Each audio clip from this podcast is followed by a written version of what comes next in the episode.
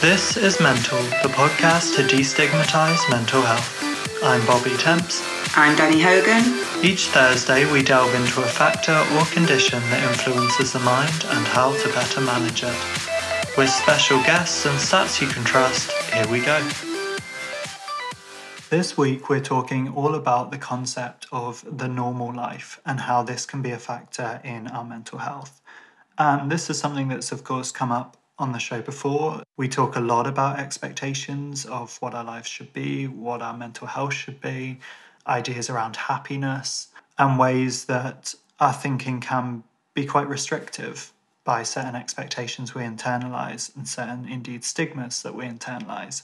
So I was delighted to talk to this week's guest, Ifia Salter, who is a mindset and manifestation coach, neuro linguistic programming practitioner, and host of the Manifestation Edit podcast.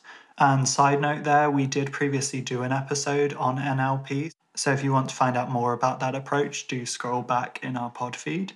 But in today's episode with Ifia, we really unpack the kind of expectations that we can grow up with and really what happens when I think many of us from very young in our lives can realize, oh, maybe normal isn't where I'm at. Maybe the normal life isn't possible for me because my experiences so far haven't fitted into a narrow idea of normality and how that can leave us feeling really lost and affect our you know hope for the future and our self-esteem and of course our mental health so without foreshadowing too much of what we have to say in the conversation i'm so excited to share this episode Ifia was someone I really connected with in terms of her approach to talking about mental health, her openness and honesty in the conversation that we shared.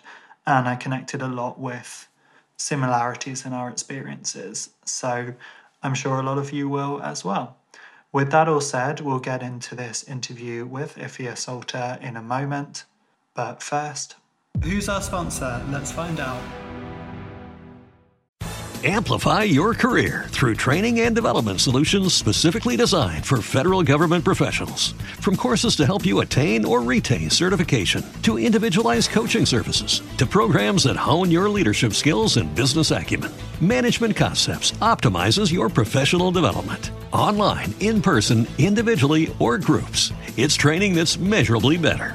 Learn more at managementconcepts.com. That's managementconcepts.com.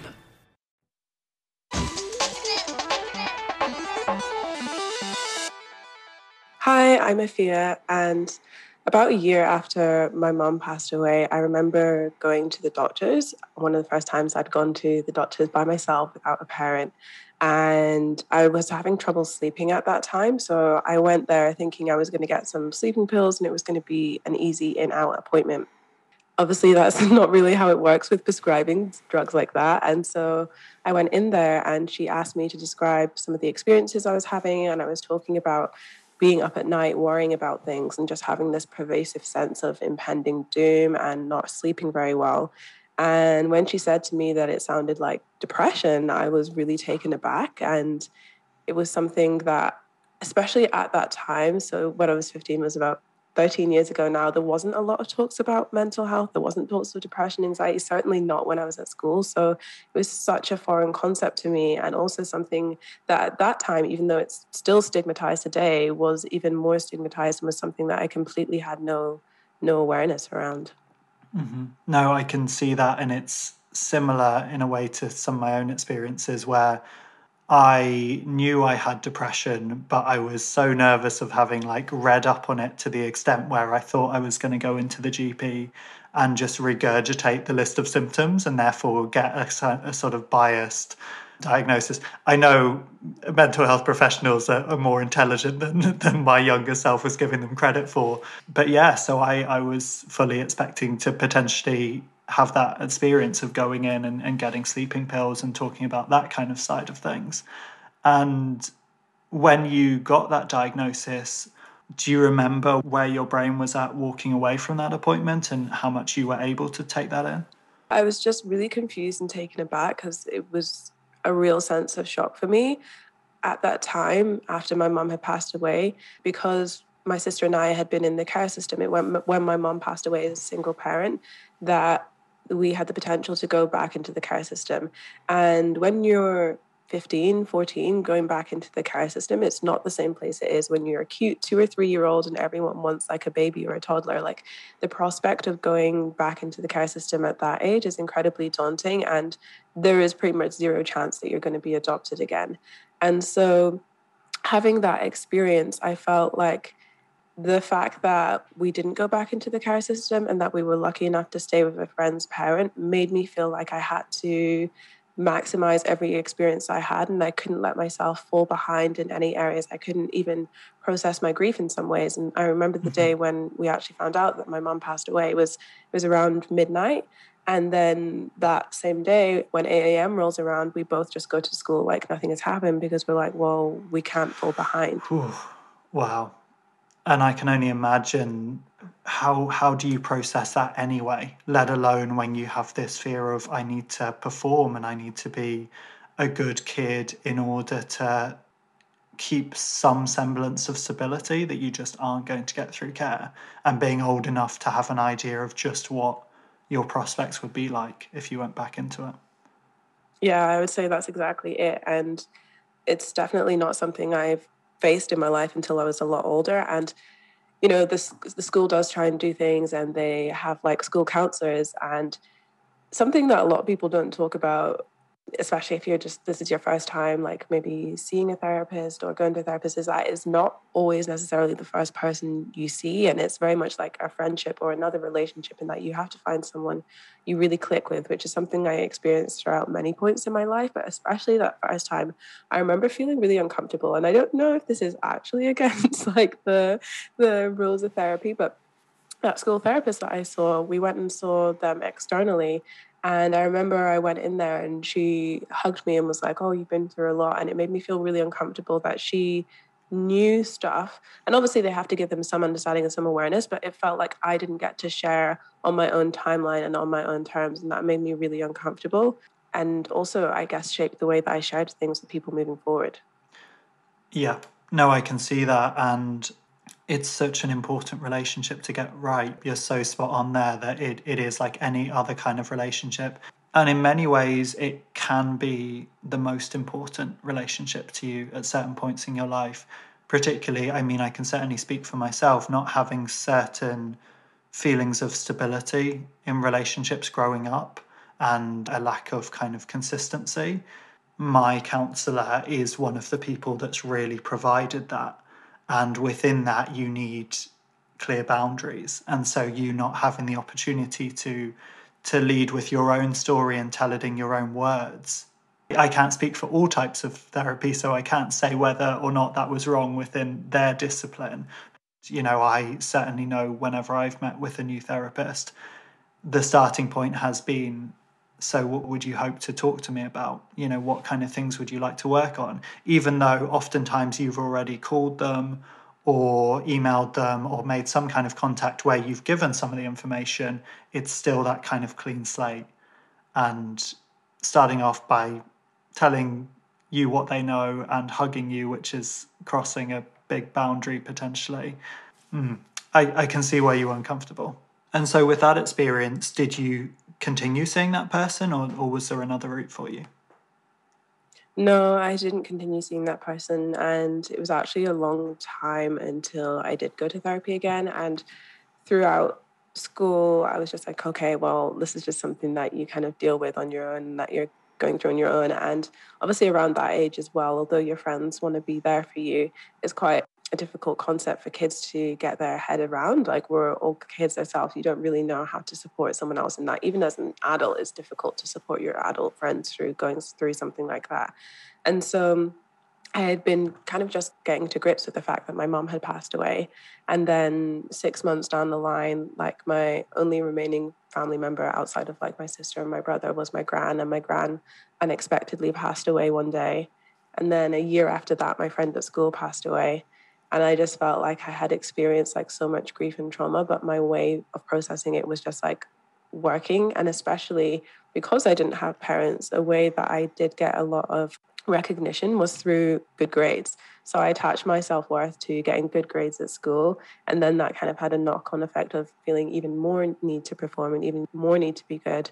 And then it would really negatively affect me if, and I remember one of my teachers really went out of her way to support me, especially after my friend from school passed away in a really like unexpected, horrible incident. And one of my registration teachers kind of took me under her wing and decided to help provide me with like additional support at school and kind of tutoring for subjects just to support me. And I remember she also taught history, and we got the grades back for one of my practice exams. And she called me into her classroom to talk about it. And she was like, okay, so you got a B. And I was like, oh my God, a B. And she's like, you must be so disappointed. And then I personally wasn't disappointed at the time. I thought a B was great, but because it seemed like she was disappointed, I internalized that. So then moving forward, I was like, anything less than an A is bad. People don't like when you get anything less than perfect. Yeah. And that's a lesson that can so often be drummed into us in school even unconsciously that that that striving for perfection even though the way the grading systems are designed are partly to do with percentages that only a certain percentage of the country are allowed to get certain grades and yet we can all have that expectation. It's yeah it's tough. And you've highlighted there as well how how understandable and common it is that when we really struggle with self-worth internally we can externalize that as something that seems easier that if we make who we are about something like grades that, that's over there and feels more malleable and achievable in some ways than transforming our inner state, that can really feel helpful. But then, of course, that is still dependent on those grades continuing, and the bars that other people are setting in relation to that can throw you off. Yeah, I think it's so important not to, you know, looking back with the benefit of hindsight is obviously 2020, but attaching your worth to something externally while initially it may feel good in the moment and it may feel like you can maintain it, there's always going to be a point when the bubble's going to burst because you can't maintain that high forever. And even when I was getting A's, I remember now this was my final year at uni and I had received my degree grade and I'd received a first class honors, which is the best that you can get. But also underneath that, I had a breakdown of my grades and I had something like two A's, two B's, and two C's, and I was devastated. Like the first is the best you can get, but because of the breakdown of my grades, I was truly devastated. And everyone's like congratulating me, and all I have is like this pit in the bottom of my stomach, like, but it wasn't good enough. No, I can see that, and that's part of it, isn't it? That it can not just feel helpful, but it can be very helpful for periods of time to externalize our worth. But then when we're not actually dealing with certain core issues, then that can rile up. And so if you're feeling bad about yourself, you can always find examples, even in the things we're proud of, to undermine your self worth. And like that's such a good example there. And I wanted to pick up on something else you said earlier, which was about kids not knowing how to approach conversations around grief and a death of a parent, which absolutely makes sense. And I think you also said that it, it can be the same for adults. And I wonder if you've noticed this. It's something that I think is so under talked about in society that people can even be surprised by how common it is that people have lost a parent at a young age. Is that something you notice when when interacting with people? Yes, definitely. And I, something else I noticed as well is people expecting you to be a certain way because this has happened and like oh you seem so well adjusted and things like that and they think that it's a compliment but really it isn't and what i also realized like especially throughout my time at uni was all of these experiences that i was missing out on that i didn't actually realize because i had no concept of them and so i remember i was doing this promo job with a girl at uni and she was talking about sharing something with her parents, sharing her grades with her parents. And I was like, oh, okay. And she's like, oh, well, what did your parents think of your grade? And I was like, oh, well, actually, my mom passed away when I was this age. And she's like, oh, so like, who do you tell all this stuff to? And she's talking about things that she's telling her parents. And I was like, oh, I didn't tell anyone. I didn't, I didn't realize that's what we were doing. And it's just like, oh, even now I'm discovering things I'm like, oh, that's that's what we're supposed to do. And I feel like this whole like kind of piece of my life while I'm like so self aware in some areas. It feels like this area where I'm continually learning new things in a really unexpected way. And in some ways, that can be really heartbreaking. Yeah, incredibly jarring to have these ideas confronting you of like, oh, I I didn't even realize I should have been missing that. Thank thank you for this. That's a that's another thing to process now. And it also sounds like that could be partly to do with how, sort of in the trenches, it sounds like you were because of this really work focused mentality that you were like getting to a goal, you were having incredible achievements like getting that first class honours, and then perhaps just, okay, straight on to the next achievement. Yeah, definitely. It was like, okay, like what's next? What do I focus on next? And then not having anything next was really when I kind of felt my world began to implode. And even before I had graduated, that whole last year at uni was like the only thing on my mind, apart from obviously passing and getting good grades. The back of my mind was like, what am I actually going to do after this? I have no idea what I'm going to do after this. And more than just maybe the normal fear of, I don't know where to go next, was I don't know where to go next. And also, like, I'm going to be homeless if I don't figure it out. Yeah, because you're right. That's such a common part of the uni experience to be like, okay, academia has brought me up to this point. Every stage till now, there's been a next step I've been encouraged to take and has been kind of assumed success. I didn't go through uni myself, but even, you know, I was around enough of that where it's like, okay, well, go to uni. And that's automatically good progress, whether it's right for you or not, go to uni. And then you're hit with, okay, now there isn't the obvious next step. And I would say the bulk of degrees don't have that obvious career path. But then you've also got those additional elements of, okay, but not just what job do I do, where do I go, full stop. I hope things have changed in schools now, but I remember certainly when I was at school that it definitely was that path of school, uni, career, kids, that's what your life is. And I recall when one of my friends was like, Oh, I'm not going to uni. I don't think it's for me, and feeling really bad for her.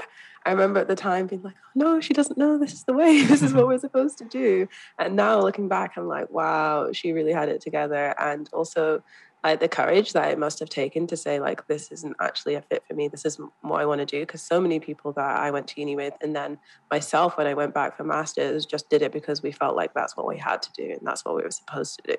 I think you're spot on there. And so, as you got nearer to graduating and indeed graduating then your masters, where were you at mental health wise in terms of okay where where does my life go from here yeah it was pretty dire it was pretty bad my last year of my first degree the entire year i was just like in this incredibly heightened state of anxiety. And so i did see therapists but because of the depending on where you listen the nhs which is like free healthcare in scotland and do you have that in ireland? No sorry. So yeah, we have NHS. no, sorry, I didn't mean to sound blunt, but I was like, if we go into healthcare in Ireland, that's going to be a whole conversation. it's a complex one. but yeah. So yeah, having free healthcare is obviously great, but the downsides of free healthcare is that they are extremely pushed to capacity, and this was even before current events of the world.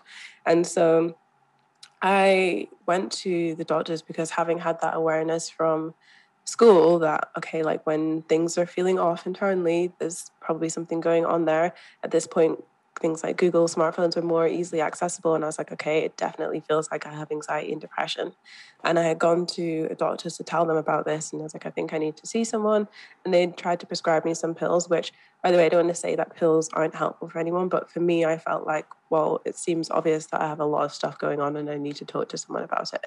And I went there and I said this. They're like, oh, well, we, we can't really get you in to see anyone right now, but we can prescribe you some of these. I'm like, that's not what I want. And he's like, oh, well, just don't you have like friends you can talk to about this? And I'm like, this isn't the point. And kind of like smirked. And it was like a really negative experience that even now I still recall and like look back on like you could have like provided so much support and you didn't even just like in a having some empathy, even if there was nothing that you could really do about the situation.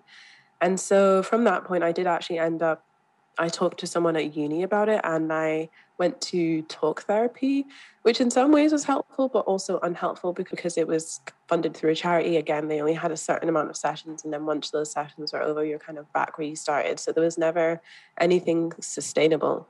Yeah, no, that's really tricky. I know certainly for me, when I went into counselling, I knew that I needed long term and the chances of me getting the particular type and yeah length that I was looking for was going to be almost impossible on the NHS. So ultimately, I went privately, and and I'm aware that is a position of privilege. And even within that, there have been many times when I haven't had the money, and we've had to skip a week. And so, yeah, I relate to that a lot.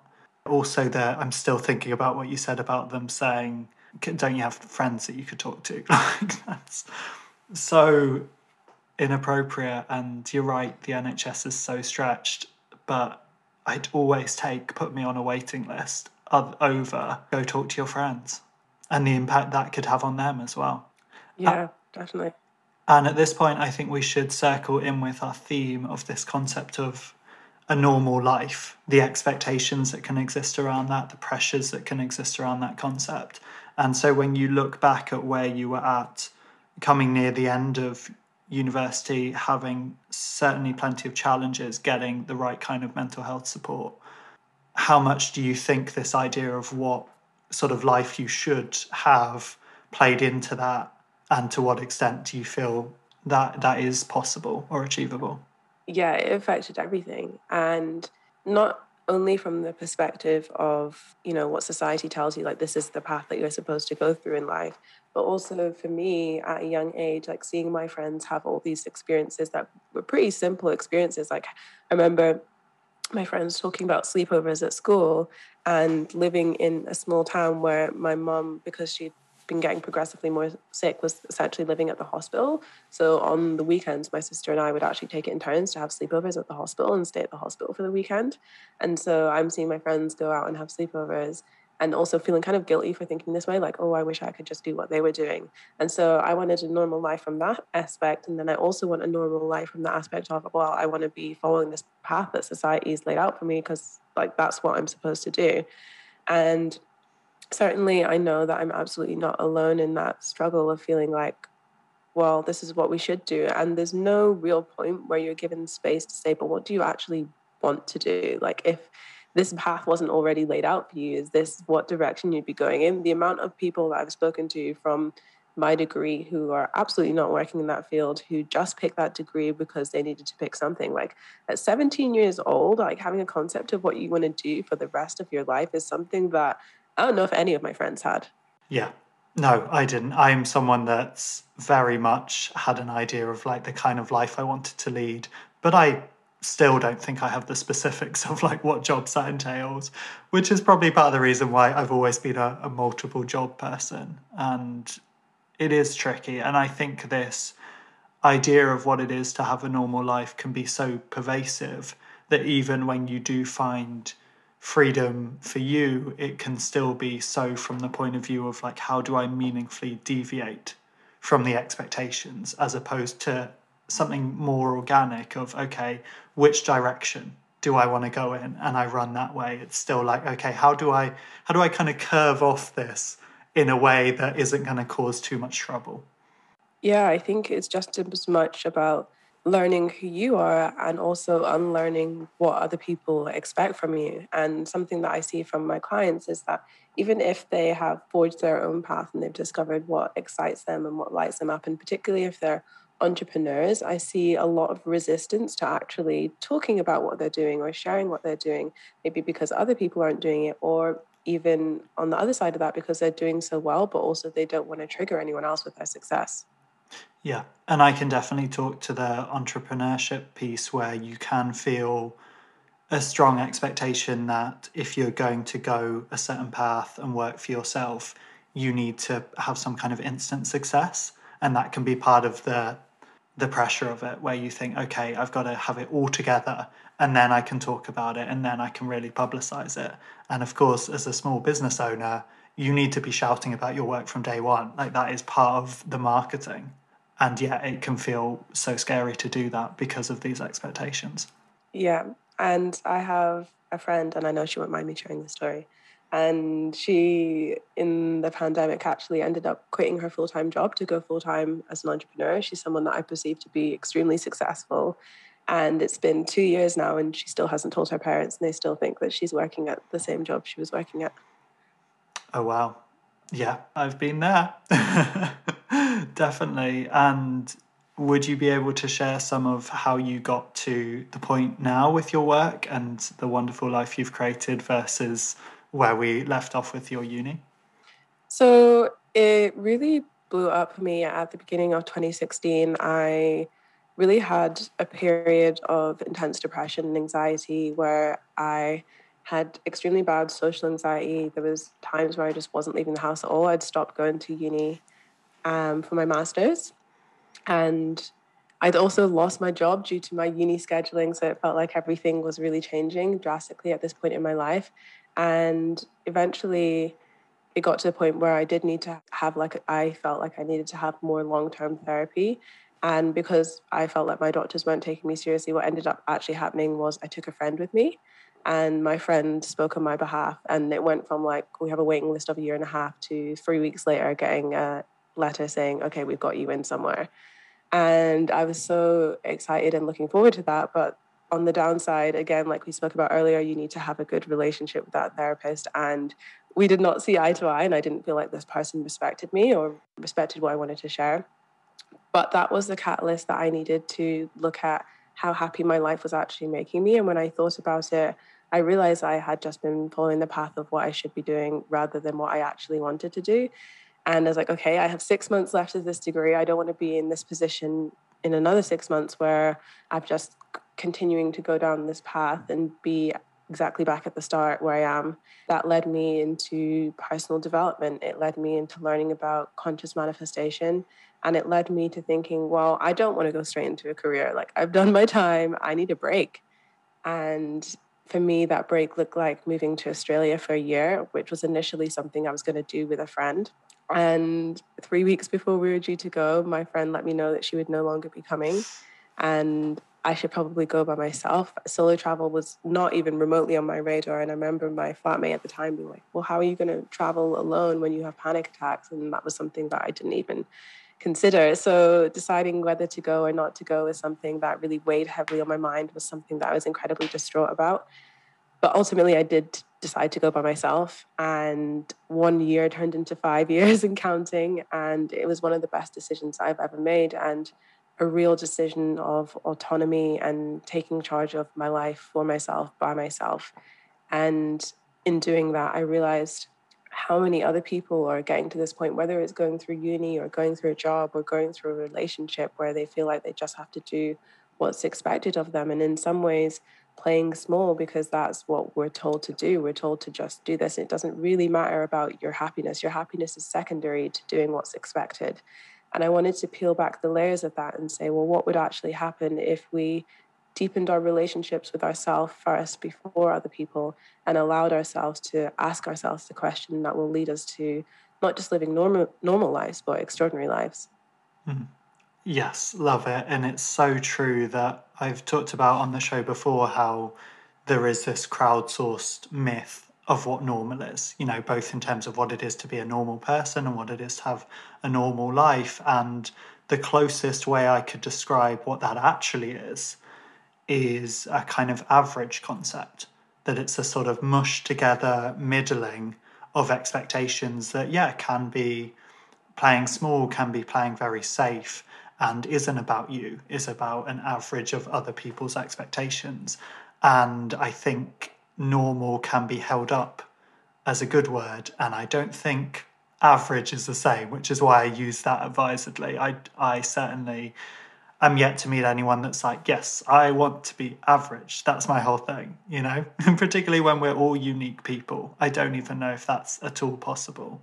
So, yeah, so agree with you there. And I also think what you shared about moving to Australia really articulates how empowering it can be to take a decision that is is truly yours and we can often talk more about okay the move and what's better about your life here or what's changed since you made any number of decisions in your life but even just making the decision i think is so powerful in itself where you're choosing you and what is right for me and even just doing that part can i think have such an impact on on your self-esteem and in many cases start a domino effect that we can feel selfish for making choices that are right for us because they can be against other people's expectations. But those same people that may not even realize they're having these kind of narrow expectations of us, they, of course, the people in our life want us to be happy. And so making these decisions, I think, does domino and you get better at, okay, how do I look after me? And if you can look after you, you can often be really good at looking after others. Truly. And it's a shame because you know we have these intuitive feelings like leading us one certain way and we're like oh i don't know if this is fear i don't know if this is my intuition. But actually the more that you can trust those intuitive hits and say oh wait this is actually turning out for me the more you trust yourself. So maybe it's in small ways to begin with but the more that you keep those promises to yourself and actually trust yourself to know yourself best and what works for you best the more it's not necessarily easier but the more you're able to follow those decisions that are internal rather than the external decisions. Yeah, absolutely. And you are also very much an example of someone that has turned what you've learned into helping other people. Would you mind sharing a bit about the work you do now?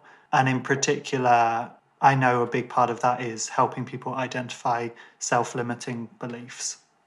Yeah, so now in my work as a mindset and manifestation coach is about working with people to help them expand their realities and also to access that innate magic that is within them. And I like before how you touched on kind of that concept of average, which is this amalgamation of everyone else's beliefs. So so much of manifestation is the unlearning process and is about okay, yes, this is who I am. This is who I want to be. This is what I want to have as a result of who I want to be. And then after that, what we realize is, is like all of these limiting beliefs, all of these limiting thoughts come in, which often are just that, are the amalgamation of other people's beliefs and what has been projected onto us. And although we actually may not have been responsible for putting those beliefs there in the first place, we're actually ultimately the only ones who have the power to make different choices or to change these beliefs moving forward. And that can be one, empowering, and two, extremely confronting.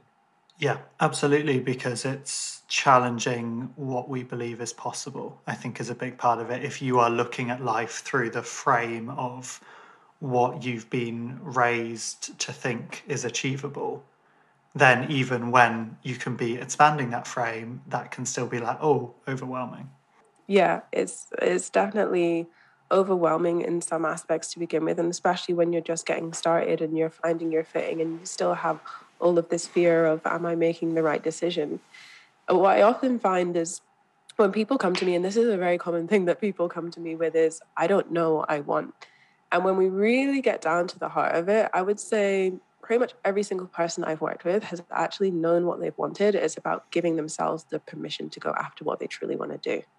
Yeah, yeah, I definitely notice the same, and they can often identify the opposite, which I find interesting. Like, we can have such a sort of negativity bias, which is part of like human innate survival skills. And so, if you often tell them, okay, well, what things do you not want? Or what things do you fear if you make changes in your life? Then you can often strangely get to the answers of what they want via all the things they're, they're fearing if they actually go after it.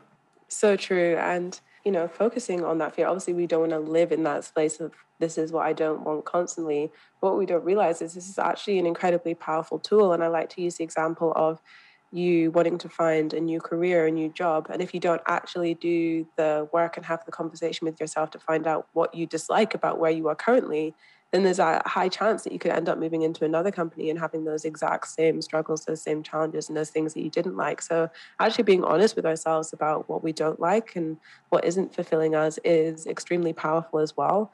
And it is interesting that it can be easier to say, This is what I don't like, this is what I don't want, rather than to say, This is what lights me up, this is what sets my soul on fire, this is so exciting. I think it, it feels scarier to say that in some ways. And also, I think part of that is it can feel so unfamiliar that when you're really in the depth of mental illness, the idea that hope and a place that you exist beyond this and where things do feel different can seem so inaccessible that when you even try and think about it, it's like, well, no, that's that then feels irrational. It's almost insulting how far away it feels. You know, I think that's a big part of the recovery process and the unlearning of, okay, certain experiences did shape me, but they don't need to define me. And, you know, I think that's a big part of like the personal journey that you describe that we can get all sorts of incredible support, but we also need to be at the center of that. There's still work for us to do, there's still choices for us to make. And I'm really glad there's people out there like you that help empower people towards those choices. Yeah, and I think have experienced my own, you know, mental health and I don't even want to say issues, I don't love that word. Having had my own experiences with mental health and also with chronic illness, which was also contributing to my anxiety and depression at that time because I had undiagnosed chronic illness and was also trying to get support from doctors for that at that time, which these things playing in the background is that I actually began to mistrust myself. And I was like, well, if they're saying that nothing's wrong, maybe I am not like you know maybe things aren't as bad as i think it is this is what people are saying. And even now though my chronic illness has been diagnosed as endometriosis and i have an awareness of anxiety sometimes i find myself like slipping back into that like i'll be like crippled in pain like i need to get to the gym today i have to go like it's probably not even that bad.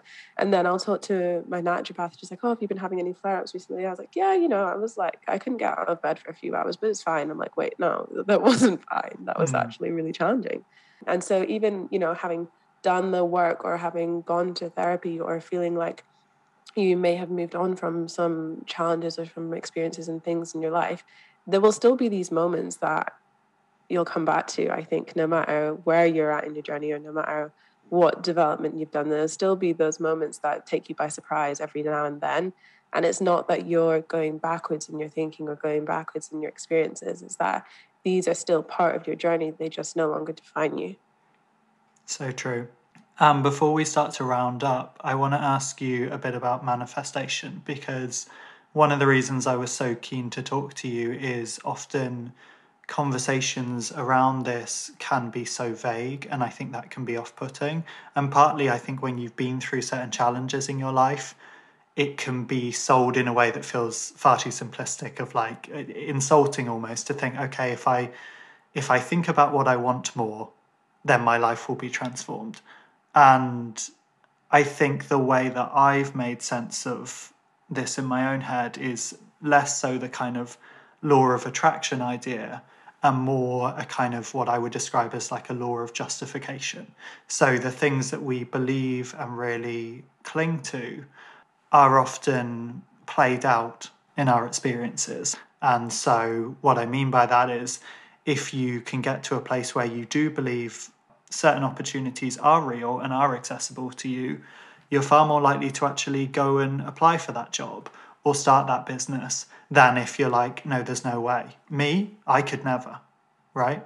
Uh, that's so true. And actually, I was just talking about this on my Instagram stories yesterday is that it's frustrating to me that often there is a lot of context missing from the manifestation space. And in my work, it's so important to bring some of that context back in.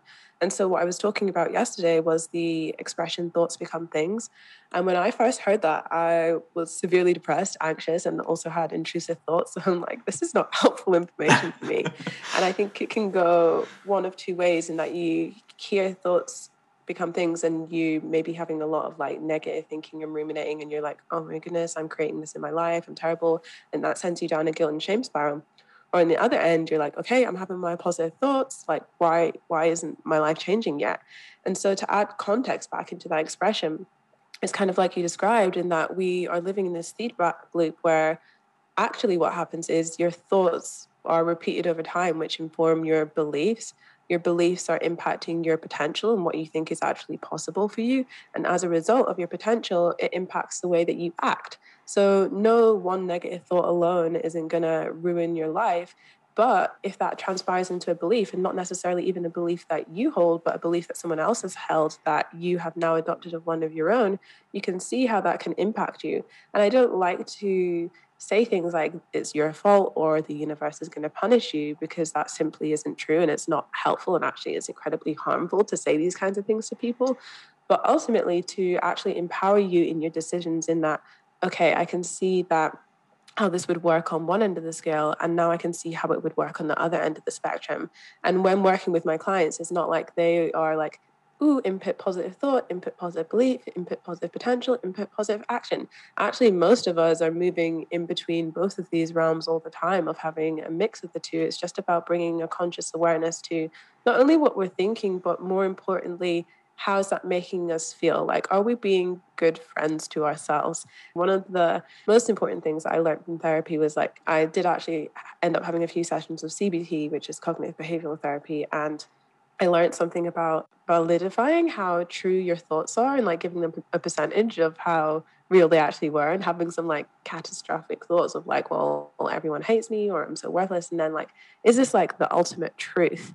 And mm-hmm. being able to actually go through that process is actually something that I still bring into manifestation of like, is it actually possible though? And even when it comes to like, ooh, like I want to reach this level of success in my business, and you're like, there's no way it's going to happen. It's never going to happen for me. And then you're like, but other people have done it am I so far away from that person? Could I get to this Well, Could I get to this level and graduating people through stages of belief rather than going from I hate myself to anything can happen because that simply isn't realistic for most people.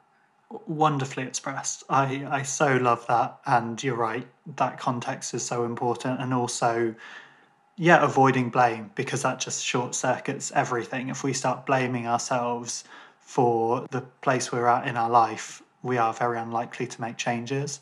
And ongoing thing on the show is me being very anti all kinds of binary thinking to the point where even now where I bring it up, I'm like, oh, here we go again. Back on his trope. But I do think this is a good example where we can fall into this idea of a good life and a bad life. And the good life is the normal one, the bad life is whatever we're doing, it feels like at that point. And rather than accrediting this idea of manifestation with oh you've you've manifested the good life or the bad life instead i think it's a lot more helpful and real and true to look at it in terms of changes. So am i making positive changes in my life? And that's the thing to take ownership of and be responsible for. Yeah i think that's a really beautiful perspective and you know not for everyone the concept well the term manifestation will resonate but I think conscious creation is something that we can all get behind on can I make some changes in my life? Do I want to make some changes in my life? Am I the one that has the power to change things? And even if we do, you know, have other people to support us on our journey, whether that's therapists, friends, family members, peers, whoever, ultimately we're the ones who have that autonomy and have that power to make the decision. And so for me, manifestation is at the core of it is about the relationships that you have between your subconscious and conscious mind is the relationship you have with yourself and how well you know yourself and are willing to allow yourself to actually be human and then also the relationships that we have with everyone else as a result of that. There we go. Be present and do changes. And we will wrap up there. Thank you so much for joining me. It's been brilliant chatting to you. If people want to find more of your work where should they go so you can come hang out with me on Instagram and TikTok at Alter underscore. I also have a podcast, the Manifest Edit podcast, and I have a free training on the power of subconscious manifestation, which goes a bit deeper into some of the things that we talked about today and how to begin building that relationship between your conscious and subconscious mind that you can check out by heading to link in the show notes. Love it. You're brilliant. Thank you so much. Yeah, and thank you. Thank you for listening. For a list of our recommended resources, visit mentalpodcast.co.uk. And remember, we are in no way a substitute for qualified counselling or other mental health support. Our show is edited and produced by the brilliant Pete Murta with licensed music by Netsky. Links in the description. Speak to you next Thursday, and remember, you are enough. Amplify your career through training and development solutions specifically designed for federal government professionals. From courses to help you attain or retain certification, to individualized coaching services, to programs that hone your leadership skills and business acumen, Management Concepts optimizes your professional development. Online, in person, individually, or groups, it's training that's measurably better. Learn more at managementconcepts.com. That's managementconcepts.com. Purchase new wiper blades from O'Reilly Auto Parts today and we'll install them for free. See better and drive safer with O'Reilly Auto Parts. Oh, oh, oh, O'Reilly Auto Parts.